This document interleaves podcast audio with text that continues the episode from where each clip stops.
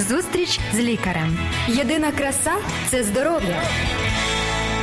Програма виходить за підтримки медичного центру «Ангелія». Доброго дня, шановні радіослухачі. В ефірі програма «Зустріч з лікарем» на радіо «Голос Надії». Ми раді вітати вас в цей день, коли прохолодно і трошки навіть легше дихати. Це добре для здоров'я, тому будемо радіти і насолоджуватися цим днем. А у нас сьогодні трошки гаряча тема. Гаряча, бо...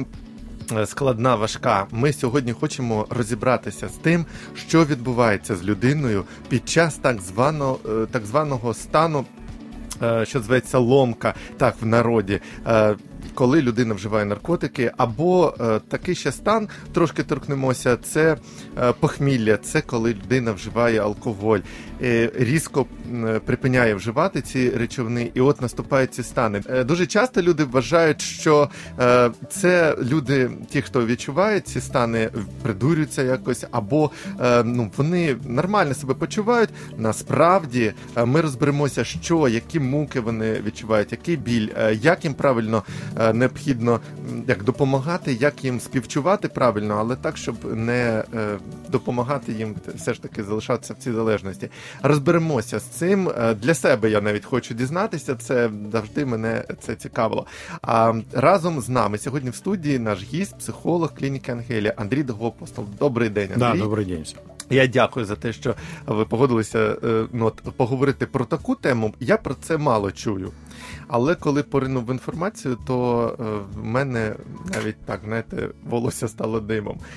Насправді, що таке, я хочу одразу до конкретики, що таке ломка? От ми називаємо це ломка, люди, які не знають медицини, там все. Що це таке? Это синдром отмены, еще так называется, абстинентный синдром. То есть, когда человек перестает употреблять то вещество, которое уже стало частью человека. То есть частью человека, почему? Потому что оно принимает участие уже, это вещество, в обмене веществ. Угу. То есть, и когда в организме не достает этого вещества, то все, нету аппетита, нету сна.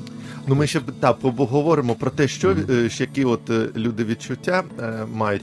А чи правильно я назвав ломка і похмілля? Це одне те саме, напевно? Ні, ломка це немного посложніше, ніж похмілля. Але теж, коли людина відмовляється, чи це все ж таки різні речі? Синдром отмены, да, постабстинентный синдром называется, да, то есть когда человек перестает употреблять, и когда он начинает, у него ломка, это когда, как вот на простом языке, это когда ты как будто заболел гриппом, у тебя симптомы гриппа, как будто ты отравился, то есть у тебя может быть температура, сопли, кашель, рвота, понос, то есть вот эти вот все признаки. Це ломка. Тобто під час ломки є і фізичні, і психологічні такі муки, болі? Да, викручують сустави, мишці, боль в мишцях, тобто як при грипі. Да, реальний біль. Коли... Да, боль фізична, боль емоціональна, апатія, депресія, от це состояння ломки. Тобто коли людина, яка ніколи не вживала ніяких речовин психотропних, там, дивиться на людину, яка вживає наркотики, і відчуття ці має ломки там, чи чогось, то... людина чиста, можна так сказати, повинна розуміти, що та людина відчуває біль. Звісно, вона ж не притворяється. Є такі, які притворяються. От мене цікавить, від того, наскільки довго тривало людина вживає якісь речовини погані, залежить, яка буде ломка? Звісно, залежить від самого вещества, да, від степені употреблення, уже от стадии употребления, от стадии болезни. А если мы возьмем подростков, або молодых людей, або... Смотря какие наркотики. Если соли, спайсы, вот эти современные наркотики, то они после одного употребления уже дают такой побочный эффект, что люди в окно выходят. Я хотів спитати це. Наскільки от небезпечно, щоб ті, хто чують нас, зрозуміли, якщо вони один раз можуть вживати, у них може бути такі відчуття? Да, сейчас как бы... это тяжело назвать даже наркотиками. Это какое-то химическое оружие, если я говорю о спайсах и солях. Потому что раньше были хотя бы наркотики такие, которые там со временем употребления, уже человек потихоньку начинает разрушаться как личность в 4 сферах, да? А сейчас такие наркотики, вот эти вот современные, которые легко доступные, которые недорого стоят, и после одного употребления уже вызывают зависимость. Понимаете? То есть тут не нужно там употреблять месяц, год для того, чтобы стать зависимым. А если зависимость, то и они відчуття эти ломки, Конечно, очень сильная зависимость, то есть сразу на второй день, на третий уже ты чувствуешь себя очень плохо. Некоторые вещества, там, что через несколько часов тебе уже нужно опять употреблять, если говорим о спайсах. и в зависимости от, ну, от количества, сколько ты выкурил. Друзі, ми поговоримо далі про сам механізм, що відбувається в організмі. Залишайтеся, будь ласка, з нами. Це програма «Зустріч з лікарем». Зустріч з лікарем. Здоров'я всьому голова. Програма виходить за підтримки медичного центру «Ангелія».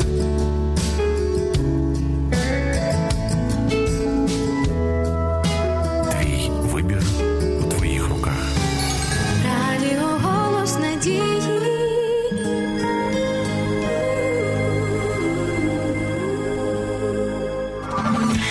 Зустріч з лікарем. Здоров'я всьому голова. Дана програма виходить у повторі. Отже, друзі, ми продовжимо говорити із психологом Андрієм Довгопостолом про те, що відбувається з людиною під час ломки, так званої. Як ще, повторіть, будь ласка, абстинентний синдром чи як? Да, абстинентний синдром, синдром відміни.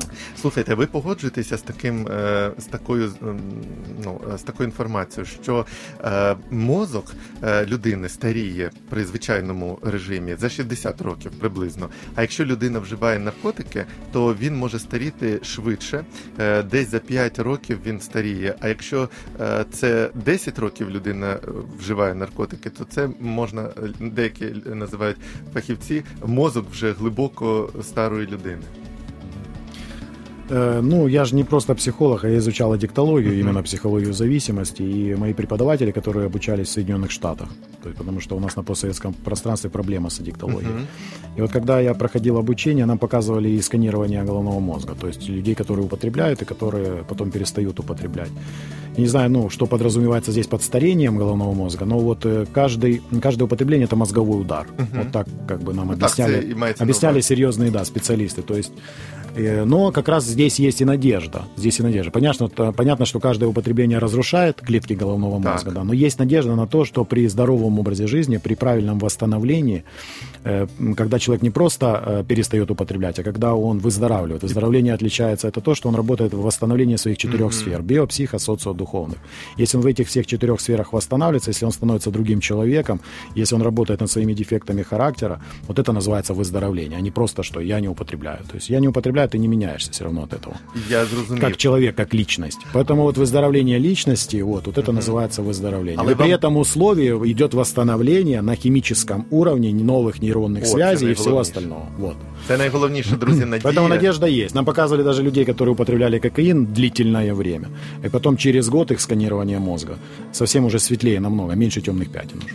Це найголовніше, я вам дякую за це, Андрій. А от ще один момент. Давайте трошки розберемося, що саме відбувається. Наскільки я зрозумів, от я людина, яка не вживала таких речовин, наскільки я зрозумів, почитав, наркотики, ви потім скажете, правда це чи ні, ну і доповните, може.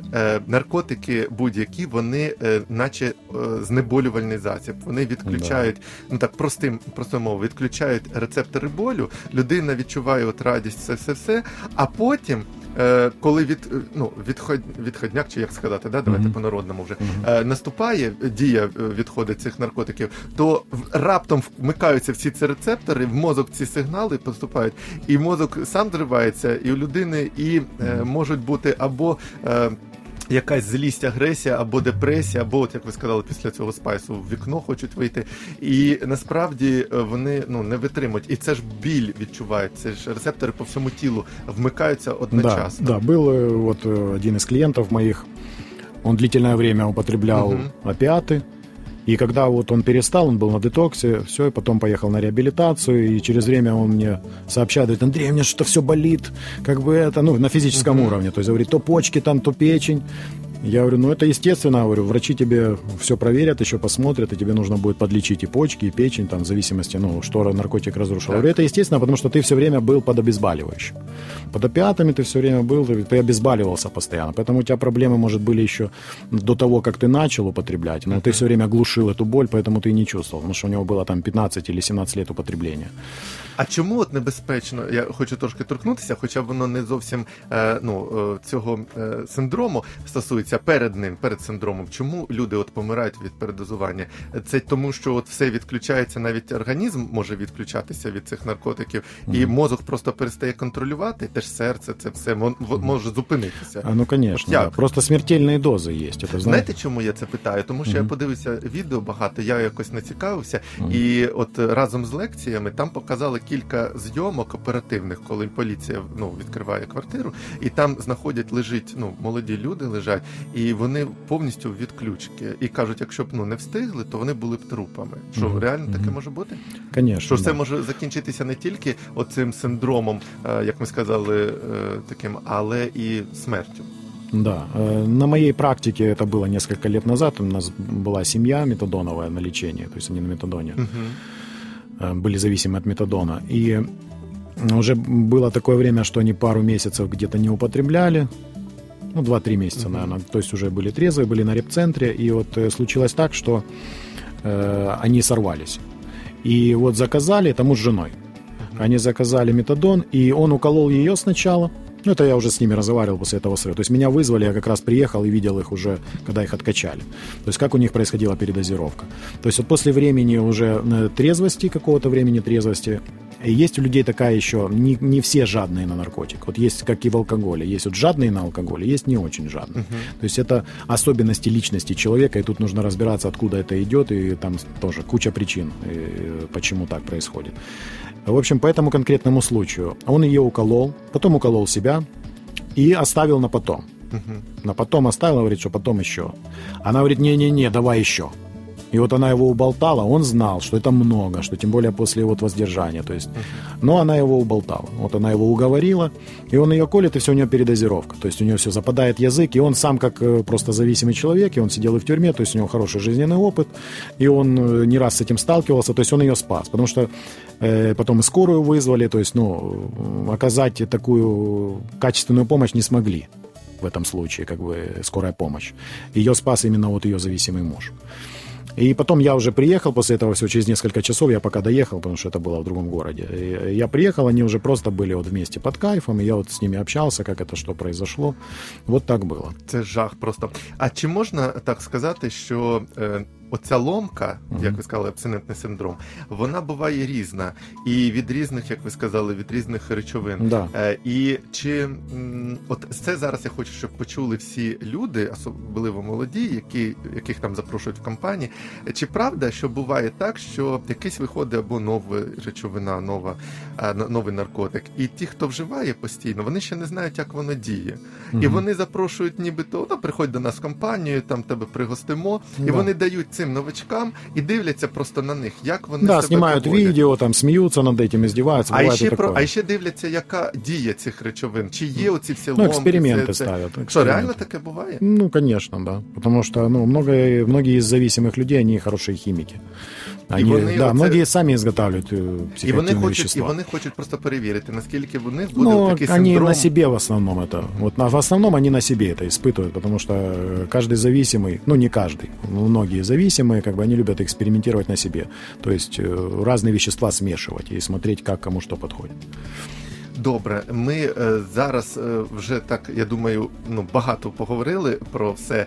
Трошечки, друзі, відійдемо, і я вам скажу, нагадаю про те, що у нас є для кожного з вас уроки про здоровий спосіб життя, і насправді небагато де можна навчитися тому, як вести здоровий спосіб життя, як радіти життю. Так що ви можете абсолютно безкоштовно замовляти ці уроки Радіо Голос Надії, клініка Ангелія.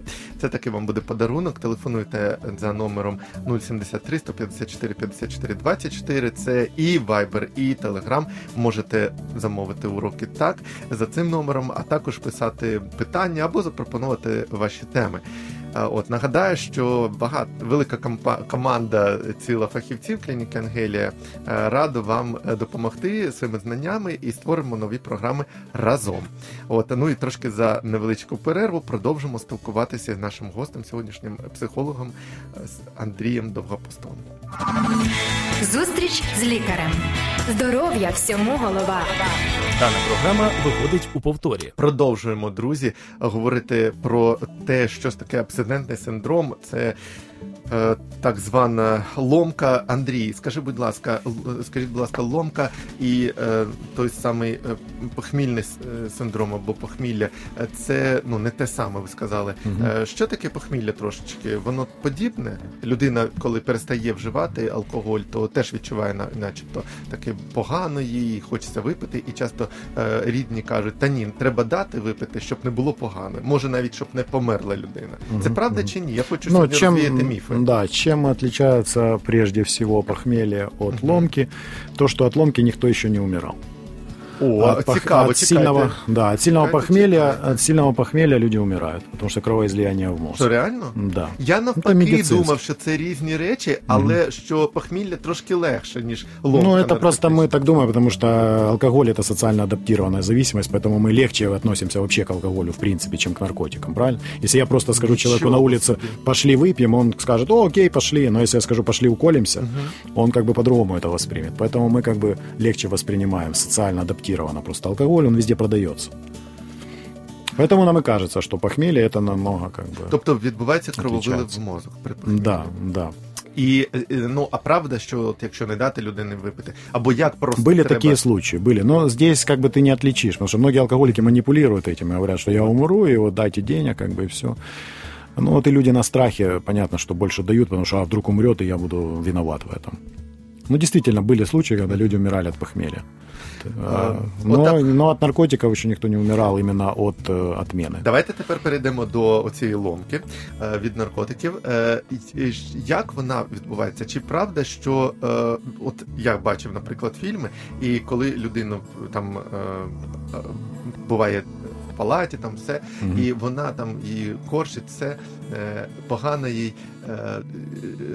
Наскільки ефективно є методи пережити ці моменти або лікуватися? Сама людина може це пережити, такі моменти, і реально відійти від вживання? Чи треба допомога обов'язково фахівців? Як тут правильно зрозуміти оцей момент? Здесь если насчет именно ломки, возьмем сначала ломка, именно абстинентный синдром от химических веществ, от психоактивных веществ. Хотя, алкоголь это тоже наркотик, если взять по химии. Говорим сейчас за сильные наркотики, да? То есть медицинское вмешательство можно обойтись и без него. Тобто не завжди потрібно. Не всегда. Не всегда. Лучше, конечно, чтобы доктор посмотрел, и нарколог, и психиатр посмотрел, и назначили лечение, Но здесь многие из опыта, очень многие просто переживали эту ломку где-то в закрытых каких-то помещениях, где-то их закрывали родственники, где-то сами себя закрывали, есть такие люди, которые сами себя. Мати побачила, що там син чи донька, там десь 14 років, ще такі, що під її впливом щось вживає, вона може зачинити, там хай перекорчишся і все. Це ефективно, це допоможе, чи це безпечно? Есть такие случаи, но они не всегда безопасны. Есть люди, которые, например, рожают дома. У меня двоюродная сестра, она родила двоих детей дома.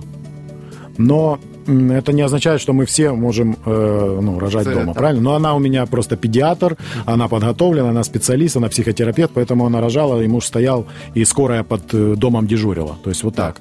Это индивидуальный подход. Поэтому были случаи, когда люди сами переламывались дома, и приходили потом уже на психотерапию, то есть на психологическую помощь, на изменение, уже на работу для того, чтобы изменить мышление. То есть очень важно, то есть не настолько важно, как пережить ломку в присутствии специалиста, как потом поддержание трезвости и находиться в программе профилактики срыва. Это намного важнее, потому что некоторые люди смогут бросить пить или смогут перестать употреблять какие-то наркотики. Но, опять же, зависит от вещества, смотря какие вещества. Если это эти соли, спайсы, то лучше, конечно же, чтобы это было медицинское сопровождение. Если же это опиаты, наркотики постарше, которые, то люди в домашних условиях могли с ними справляться всю жизнь. Но, опять же, зависит и от дозировки, какая дозировка. То есть все индивидуально, я не могу сказать так в общем. А як в лікарні відбувається оцей процес? Это детокс, детоксикация, То есть человека разные есть детоксикации, где капают, где укольчики, где витаминчики, где таблетки. И нагляд. Да, и, да, конечно же, круглосуточного наблюдения. Да. И, конечно, каждый день, там уже в зависимости от того, как ощущают. Потому что было такое, два человека лежат в одной палате, да, и от одного и того же вещества они как бы детокс проходят. И одному легче, другому нет. И тот начинает орать на доктора, что вы ему даете, ему легче, а мне нет. Доктор говорит, а вам одинаково. А он говорит, не-не-не, я вам не верю. Потому что разный метаболизм, разные люди, разные вещества, разная психика, разные нервные системы. Все разное. Як психолог, чи є небезпека в тому, що сучасний світ навчився оцю ломку легко проводити медикаментами? Да, есть опасность. Да, опасности есть. Да, просто... Часто, да, наш врач-нарколог говорил, что давай, Андрей, немного его помучаем. Ну, это в хорошем смысле. В плане, чтобы он в хорошем смысле это для него, да. Потому что есть люди, которые, вот, допустим, у меня был один парень тоже, который очень легко пережил. Он такой, ой, Андрей, такая легкая спрыжка. Вот он на сленге. Он может через цей легкий не ценить. Да, потім. Он не ценит. Он не ценит, и у него в голове складывается такое впечатление, что ничего страшного, потом, если что, поупотребляю, потом приду и опять так легко спрыгну. Поэтому вот это мешает на психологическом уровне человеку исцелиться. Можно еще... Поэтому индивидуально иногда нужно человеку больше помучиться, чтобы оценить. Понимаете? Ну, такие мы люди. Так. Я би сказав, не помучиться, а ну, природньо пережити це, да? Щоб він відчув, що в його організмі насправді відбувається, які в нього організмі страждають органи. Ну, щоб він розумів последствия, да, последствия употребления, щоб він пережив. Якщо ми забираємо всі последствия употребления, якщо йому слишком легко, то тоді ми не способствуем его выздоровлению, прежде всего на психологическом уровне. Бо, вы правильно... Это как платные и бесплатные какие-то манипуляции, консультации. То есть, когда человек платит, он больше ценит. Это уже проверено. Вы дуже правильно сказали, щоб він відчув последствия и наслідки цього вживання и вартість свого, ну, лікування, вартість як ресурс. У меня были люди, которые приходили, вот, которые очень много уже вкладывали в свое выздоровление, то есть финансов, да, и в детоксикацию, потом в консультации, в это все, в медикаменты. И был человек вот у меня тоже за недавнее время, и он говорит, Андрей, я уже столько вложил, говорит, я уже боюсь, не хочу, потом опять столько тратить. То есть для начального уровня выздоровления пойдет и такая мотивация. Но потом дальше он уже поймет, прежде всего, когда уже у него будет по мере его выздоровления формирование ценностей. Потому что у зависимого человека, прежде всего, это не сформирована ценность жизни. Он не любит жизнь. Он думает, что любит, но он себя убивает, он постоянно вводит вещество, которое его убивает. Это значит, что он на самом деле себя не любит. Он не понимает, что такое ценность жизни. У него не сформирована ценность здоровья. Что такое здоровье, как это хорошо, когда ты здоровый. Поэтому вот в выздоровлении очень важно работать вот с этими величинами. А правда, що оця ломка, яка відбувається, бо якщо фільм показують, там людина щось там жувала, а потім прям показують такі кадри, часто це якась ніч, людина там на кроваті щось там б'ється, там все, а потім все, ранок і все нормально. Ну от, чи правда, що ця ломка – це тільки початок одужання, це тільки початок? Ну, конечно же, да. Вообще, да. Вообще, когда медикаментозное лечение, детоксикация, это 5% выздоровления. Остальное все это работа со специалистами. Это групповая терапия, это индивидуальная терапия, это группы самопомощи. И вот постоянная работа над собой. То есть это постоянные письменные задания, постоянные ответы, разбор всех полетов. И для того, чтобы достичь уже по мере своего выздоровления, там через 3-6 месяцев, уже когда немного восстановилась биохимия, потом можно работать уже с более глубокими, травмирующими событиями из детства, так более эффективно, когда мозг немного уже восстановился. Тогда можно на более глубоком уровне работать с этим человеком. Можна сказати, що наркотики, це ви погоджуєтесь чи ні, що наркотики, вони руйнують, коли ви сказали про мозок, руйнуються, що вони руйнують найперше, це ділянки, які відповідають за пам'ять, за координацію руху, за зір і за мову. Конечно, это конечно. Да, ну очень много вообще как бы и лобные доли. Лобные доли, вот и там я как бы всегда называю центр управления. Это центр управления полетами. Вот наши лобные доли, то есть это прежде всего нравственность. И вот почему это важно вот для нас, как для страны, как для Украины, как для государства, чтобы очень важно, чтобы люди трезвые были. Потому что тогда человек более законопослушный. Вот в чем, если взять на таком, на уровне. Порядный, да, можливо. Да, он более склонен к тому, чтобы соблюдать закон. Поэтому и очень важно, чтобы человек был трезвый. Тут трезвый не разберешься со своими вопросами в семейных отношениях и вообще в жизни. А когда ты находишься в измененном сознании под психоактивными веществами, то есть у тебя падает но очень много. Трошечки пару слів про, ви дуже класно розказали про те, що відбувається там з організмом, все болить, а от психіка реально страждає під час ломки, реально люди можуть відчувати всякі там або галюцинації, або нав'язливі ідеї, їм здається, що всі проти них, що ще у них відбувається, що їм хтось бажає зла. Галюцинації, сни страшні сняться, от детоксикація, це вже із опиту, дуже страшні сни сняться, кому-то всадники, хто-то рицарь какой-то рубит головы, то есть кровь, вот такое, снятся разные мистические существа, то есть вот такое вот снится на детоксикацию очень часто. Это вот когда человек находится в болезни, плюс препараты, и вот оно вот дает такой эффект. Ну, это как бы естественно, через это, ну, в основном все проходят. Але це теж страшно. Это естественно, да, да. Ну, вот для этого и нужны специалисты, которые рядом окажут тебе поддержку и помощь. В том числе и психологи, они помогают успокоить людей. Да, психологи, да, которые знакомы с адиктологией. То есть именно вот все специалисты мировые не рекомендуют обычным психологам работать с химически зависимыми людьми. То есть, ну, может, какая-то одна-две там сессии могут быть, да, но в основном на потоке, как бы, чтобы это работали люди, которые понимают мышление зависимого человека. А очень хорошо, если этот человек даже сам когда-то употреблял психоактивные вещества. Якщо оце все, ви сказали, перед цим знімають інколи люди, виставляють там в інтернет, самі дивляться, сміються. Як можна прокоментувати пару слів цих людей, які все це знімають, отаких людей хворих в хворобі, в такому стані важкому? Ну, у них тоже, конечно же, есть свои психологические проблемы, и в том числе с детства нужно разбираться тоже, почему такое демонстративное у них поведение, почему они вот глумятся над другими, они пытаются возвыситься. У них проблема с самооценкой, прежде всего, у этих людей. І у залежних цих, які в цьому стані, у них реальна проблема, вони реально зараз змінена свідомість, болить все тіло, правда? Звісно. Це насправді жах. Що, як фахівець, ви можете, ну от, я не знаю, порадити, не порадити, ми сьогодні розмовляли про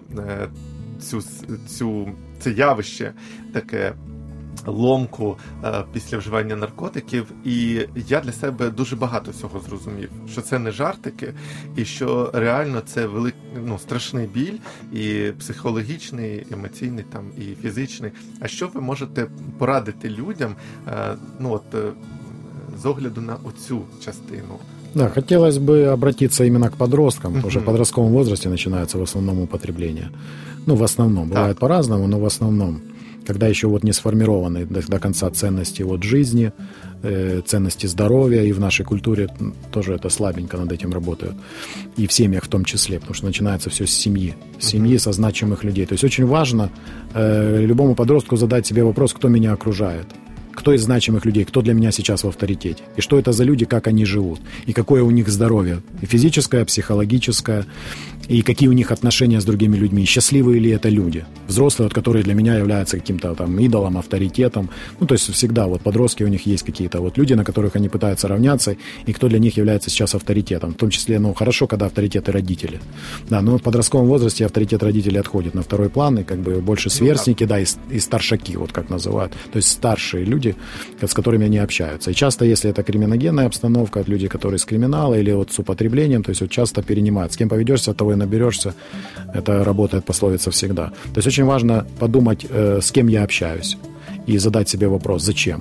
Зачем мне эти люди? Что они для меня больше? Написать плюсы и минусы, что они мне дают хорошего, что плохого.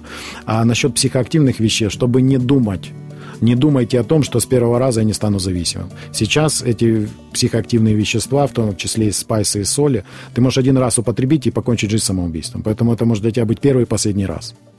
Ты можешь употребить и сойти с ума. То есть потом тебе уже не поможет никто. То есть ты будешь уже на таблетках всю оставшуюся жизнь. В том числе и алкоголь. Алкоголь – это что? Это наказано наукой, что есть люди, которые после одного употребления становятся алкоголиками, зависимыми. Их немного, но они есть, и в это число нет гарантии, что вы не войдете. То есть, может, и вы входите в это число. Поэтому воздерживайтесь от психоактивных веществ. Вот. Дякую, Андрій. Получайте удовольствие от жизни здоровыми способами. Занимайтесь спортом, природа.